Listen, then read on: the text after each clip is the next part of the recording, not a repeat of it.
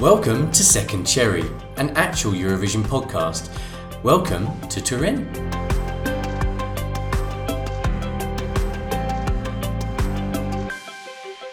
Welcome to Second Cherry. I'm Matt. And I'm Monty. This is the podcast that usually brings you the songs that didn't make it to the Eurovision. But this week we are bringing you all the experience of being in Turin at the actual Eurovision Song Contest. Actual. Actual. That's your actual Eurovision, that is. It is. Hello, Monty. Hello, Matt. How are you? I'm good. I'm I good. know that because I've been with you for the past four days. Yeah, we haven't killed each other yet. Not yet. No, No. there's still time. So we've had really a couple of days off almost. We had the Big Five rehearse on Saturday morning. It's now Sunday evening, um, but we haven't had any rehearsals to watch. So we've been out and about. We've been getting a flavour of Turin. We have. We uh, went to the Piazza. we went to a piazza. Piazza. It was Vittoria. Uh, was it Veneto Vittoria. Vittoria? Yeah. See, see. uh, and yes, we kind of met up with some Eurovision fans, some other people, um, other podcasters as well. Yeah. Um, More of that in a moment. all moment. of that. Yes. While we were at the piazza. We uh, stumbled upon, although we were pre-warned, that um, there was going to be a bit of a flash mob by Norway and Subwoofer. And um, we got there and, yeah, explain a bit about what we saw because, first of all, Latvia were there. Yes, the Latvians were there busking in the square, and then Subwoofer arrived, and they flashed, and they mobbed. or they And- were mobbed. yeah. And then the heavens absolutely opened. So we saw them briefly, but I'm afraid that we dashed rather for cover under the umbrella, under the bar that we were sat at across the road. we did have beers over the road uh warming um so we were like well it's raining we can't get the shots we want so let's go and have a beer We've had some interesting drinks and food. There's a thing in Turin called a apericena, which is like an aperitif that you have before dinner, but it's like a dinner snack, a pre-dinner snack as well. So you order your drink and then they'll also bring you a selection of food and nibbles to graze on. It's very civilized. it was isn't it it felt very european Yes, absolutely. So we we chugged on our drinks. We had quite a few of them, and then in the evening we went off and found a bar and had a very jolly time. Actually, yeah i mean we, we went in it's, it was billed as a gay bar but i think it was just fruit friendly to be honest with you. But we went in the barman looked miserable. Everybody looked miserable. And we're like oh god is is, is this right? Should we stay here?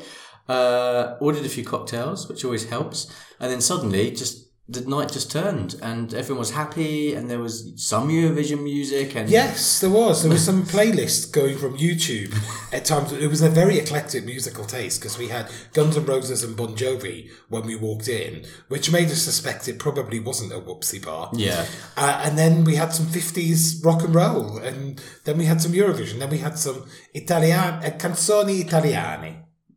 Yeah, and when the Eurovision songs were being played, uh, especially when Bitislava came on, all the Italians were watching all us Eurovision fans sort of clap along. Bitti strava, bitti strava, bitti strava, bit, bit, bit, bitti strava. Yeah, so imagine that. The Italians were looking at us thinking, what the hell? A whole table of us, because there were many of us by then. We had rather multiplied and taken over the middle section of the bar. We had, yeah, we so it was us, um, and then we were joined later by Some special guests. some special guests. Yes, we were absolutely delighted to finally meet our fellow podcasters, Mikey and Dale from Aussie Vision. Bless them guys. Ah, what a lovely time we had meeting them. They turned up half cut like we were. Well, so we were half cut. We were half cut. Yeah, well. they, they matched us. They matched our level for sure. but yeah, um, it was a lovely to see them in person. They do exist. I can confirm for those who are wondering. Oh, it was so nice. It felt like Yeah. we'd been friends forever, even though it was the first time that we were meeting. yeah, it was kind of surreal. Yeah. But yeah, lovely boys. We had loads of drink after that when they turned up. so we are feeling a little bit fragile today. Yes, we have been rather fragile because although we went to bed at four o'clock, uh, by nine o'clock this morning, the neighbours upstairs in the apartment where we're staying had a small child running around and they seemed to be building the entire IKEA range in the in the room above me. So we had banging and clattering from nine o'clock this morning, which wasn't great. No, and I think we might have to get our own back, but more on that later. Maybe we'll, we'll- come up with a plan and let you guys know what we, what we did. So not much Eurovision really for the rest of the day yesterday. And because we had a late night, we've had quite a gentle day today. We've been milling around town. We've been having some more drinks and just chewing the fat with some uh, some friends of the parish. But we also went to well, quite a strange experience, really. There's there's a centre, a cultural centre in the Palazzo Madama, which is in one of the main squares, and it's set up as kind of a mini press centre, but nobody seems to know about it. But they're having a range of cultural events. So we heard that they were doing some Piedmontese snacks experience mm-hmm. Which we missed because we were caught in a downpour and having gelato instead, which was very nice actually. We have to hmm. have some more of that. But then we got invited to a vermouth experience. That's a vermouth experience. Yes. you have heard that right. it was more experience than it was vermouth. Yeah, so we kind of got cobbled in to this beautiful museum, town centre type building, and we were made to sign in, and we had press passes. Weirdly, um, We got lanyards. lanyards, and then we were carted through the museum part of this town centre building, city centre. What is it? What was it? Was it a museum? it was kind of, it was a palazzo. Oh yeah, okay. I think it's a former royal palace. Yeah. Well, yeah, that makes sense. so we were carted. Perfect for us queens. Yeah. So we were carted round, and then we went into this beautiful sort of glass, um, sort of floor to ceiling glass room. Had like lovely views over the Looking piazza. out over the piazza, yes. Um, and like this, yeah, like just food and sort of drinks set up, and and yeah, Monty, explain what was going on because these are sponsors of the tourist board. That I is a think sponsor it's of through the tourist board, yes. So the vermouth as the drink originated in Turin, so they're very proud of it. Yeah. But vermouth has fallen out of flavour. Flavour? Vermouth has fallen out of favour, even, um, across the world. And so they're trying to have a bit of a revival. I think now is the time to do it. We're seeing all of these Italian aperitivi, like Aperol and Campari, making a bit of a comeback. And Negroni is very popular, which is made with vermouth. So we're having a bit of a revival. So somebody who seemed to be an entrepreneur and had his own vermouth factory was giving us a, a talk about reviving vermouth, and we got to sample some drinks. He he banged on a bit. I think it's fair to say there was a woman translating to start with, but by the time he'd exhausted both his subject and his audience, she'd given up the ghost to translate because he was blethering on so much. It was like San Remo. We joked how it was like San Remo, It where was. you were like just being spoke out for ages, not quite sure what was being said. You then picked up some some bits. And then every so often, rather than a song coming along, a vermouth came around. It was all very yeah Italian, yes. It was beautifully I mean, it was they were very pleasant about Yeah. it, but yeah, we were only there for the free drink. yeah.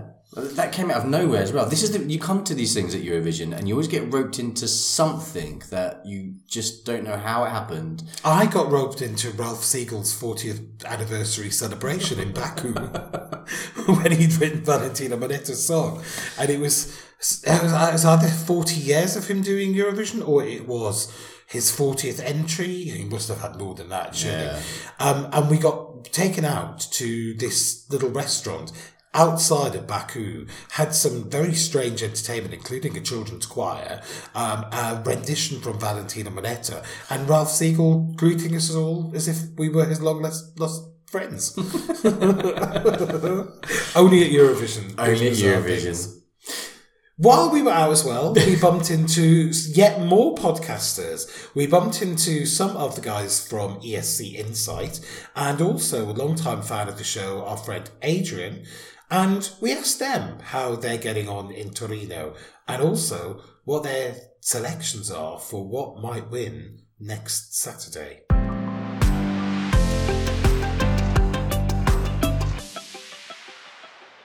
I've now got a very long term fan of the podcast with me, Adrian. Adrian, how is your Turin experience so far? Uh, well, it's raining a lot, but otherwise, it's a lovely city, and I've been to some lovely museums, and I've eaten a lot of pizza. So have I.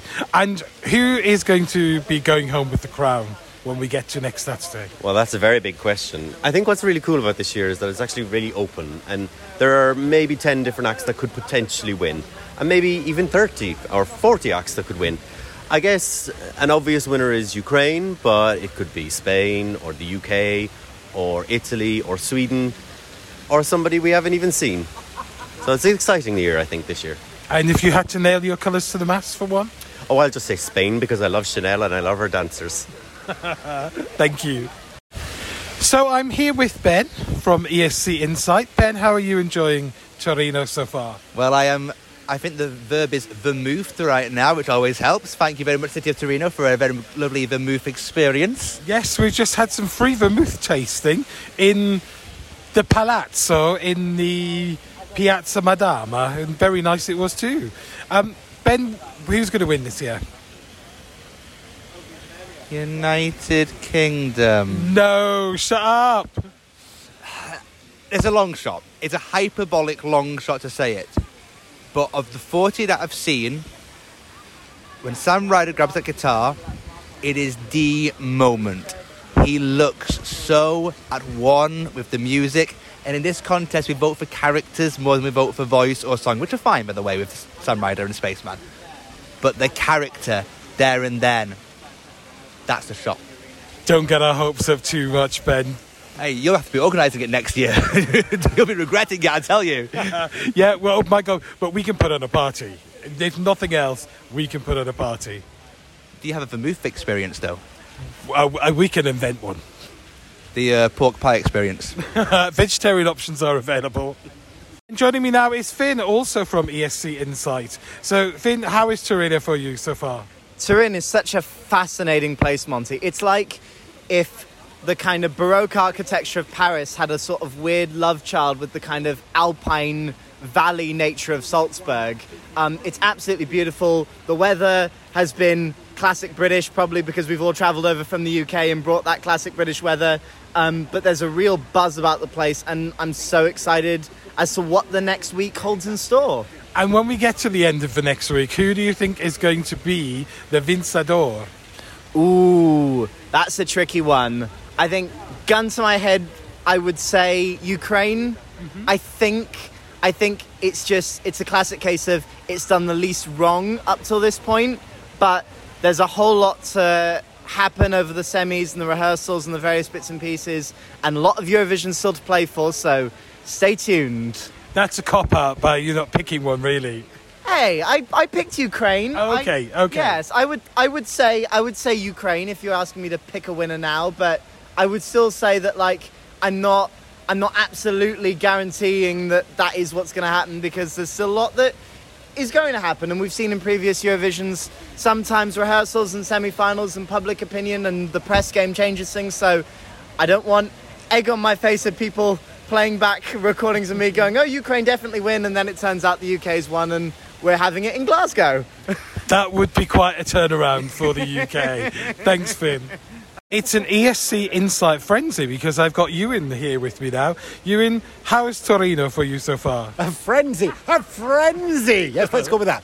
Um, it's this lovely mix of ancient and I wouldn't say modern, but sort of 1990s. So it's like a it's like a little bit of a throwback when you've got Man in His Suitcase as your theme tune from Ron Grainer and the Dawn of Television, with Chris Evans doing Madcap Don't Forget Your Toothbrush.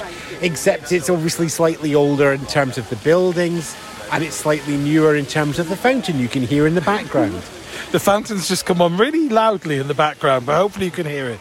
And there's a line there about your waterworks, Monty, but we'll leave that to the listener to fill in. I do need the toilet actually after the vermouth experience. But Ewan who's going to win this year? Music. by. No, no, music. Music is the winner. That's a cop out. You've got to pick one. Yeah. Um, it's very difficult to see past Ukraine in terms of the televote, but there are question marks over the jury. It's very difficult to not see the United Kingdom do well with the jury, but that tally televote is still a huge question mark based on historic print. It's just it's, it's the UK. What is the tally televote based there? Um, it's very easy to see Sweden not doing top with the jury or the tally televote, but steaming through the middle. Uh, and it's very easy to see Achille Lauro because you can see everything. You certainly can. So which one is that then, Ewan? Uh, it's not. I'm just calling it for three. I'm doing it each way. Thank you.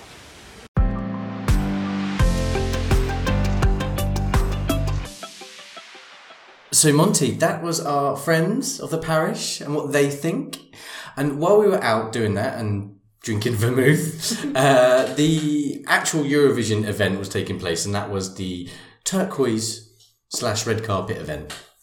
Yes, we did get an invite up to it, but it was quite way out of town, and the weather looked terrible. And actually, in the middle of it, there was an absolute downpour Yeah. of rain. So, whilst it would have been lovely to go look, look at all the lovely frogs, we can do that on the replay on YouTube, We And just we- did. and we wouldn't have got a free vermouth. exactly. No, we did the right thing, I think. Yeah. But we can talk about it. What What were the highlights that you saw from the, the red carpet event that we just watched a minute ago? Well, I mean, some of the costumes were absolutely stunning. I really liked the Icelandic um, girls Yes. because they were wearing different LGBT flags and carrying the trans flag, and also the third one of them had the Ukraine flag as part of her costume. I thought that was a lovely little touch. I liked Israel, Michael Ben David Mm-hmm. from Israel, wearing a sort of flowered polka dot number.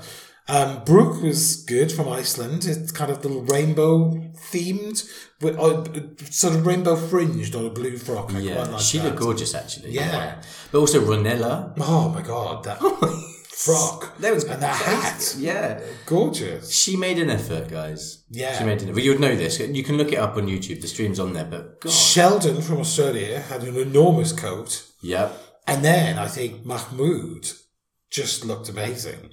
He was wearing a jacket, shirtless, and wearing a sort of fuchsia, enormous skirt.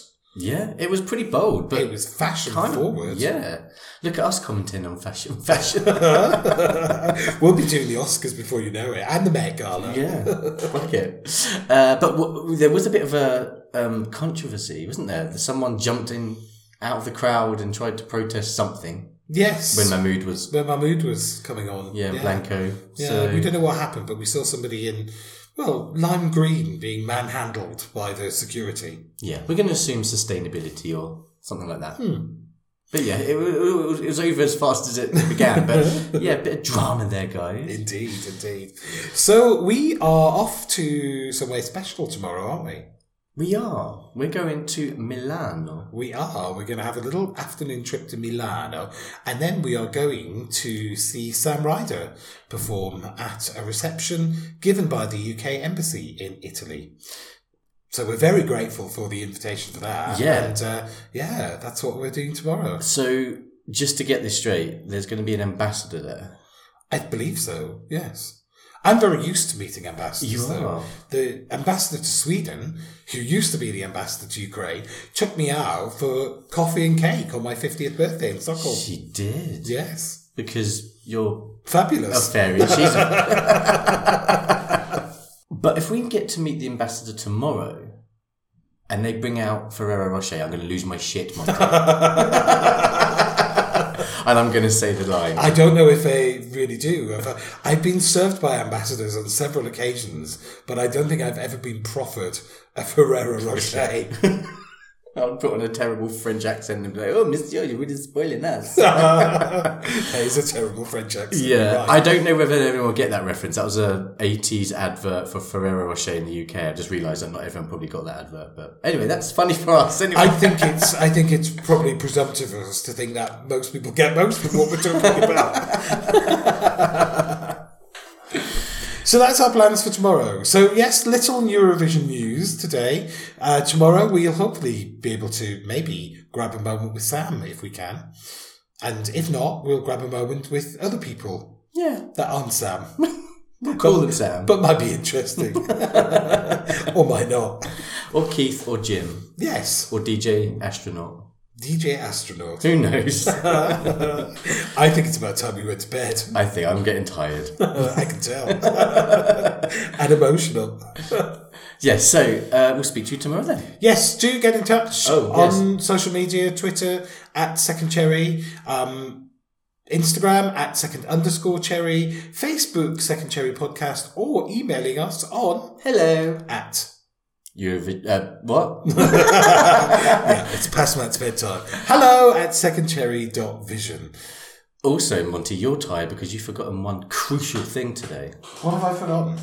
You've forgotten the Italian phrase of the day. And you found a bloody brilliant one at the Vermouth Experience. So we saw a sign, and this is the phrase of the day. I'm more given to the phrase because of the way they've translated it, uh, rather than the, the literal, Literal. meaning.